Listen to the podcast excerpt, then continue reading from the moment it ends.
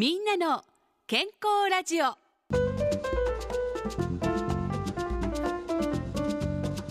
お元気ですか？岩崎理恵です。毎週この時間は横浜市医師会の先生方に健康についてのお話を伺っています。今日は横浜市医師会常任理事の小川健翔先生に横浜市の年末年始の一時救急医療体制についてお話を伺います。川先生よろしくお願いいたします。はいよろしくお願いいたします。年末年始の救急医療体制はどのようになっているんでしょうか？はい、えー、横浜市では日曜祝日と12月30日から1月3日までの昼間の時間帯に市内18区にある休日休館診療所におきまして内科と小児科の診療を行います、はい、診療時間は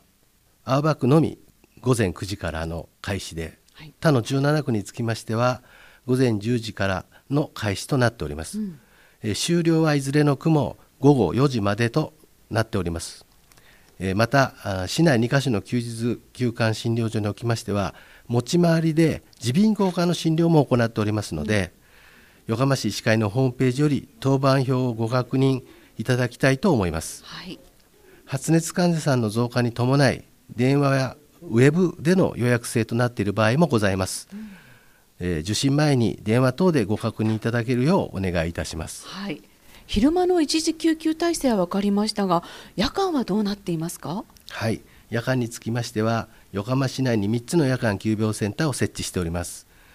えー、まず桜木町の横浜市夜間急病センターでは内科、小児科、眼科、耳鼻咽喉科の診療が行われております。続くでは北部夜間急病センターとまた泉区にもございます南西部夜間急病センターにおきましては内科と小児科の診療となっております、うん、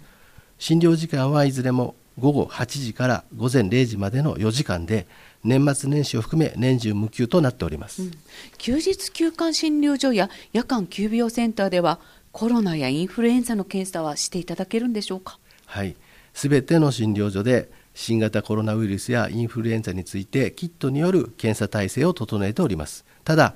発熱患者が増える時期でございますので事前に電話等でお問い合わせいただき受診されるようにしていただければと思います。発熱や咳などの症状があってどこで受診できるかわからないときはどうしたらいいでしょうか、えー、そのような場合はですねまずはかかりつけ医にご相談いただきたいと思います。かかりつけ医がない場合やまあ、かかりつけ医の先生が休診の場合、えー、また風邪症状以外の病気や怪我でどこに相談すべきか迷ったらシャープ7119にお電話いただくと救急受診できる病院や診療所あるいは今すぐに受診すべきか救急車を呼ぶべきかを相談できますのでぜひ、えー、知っておいていただきたいと思います。はいわかりました。小川先生ありがとうございました。ありがとうございました。みんなの健康ラジオ今日は横浜市医師会常任理事の小川健翔先生にお話を伺いました。お相手は岩崎理恵でした。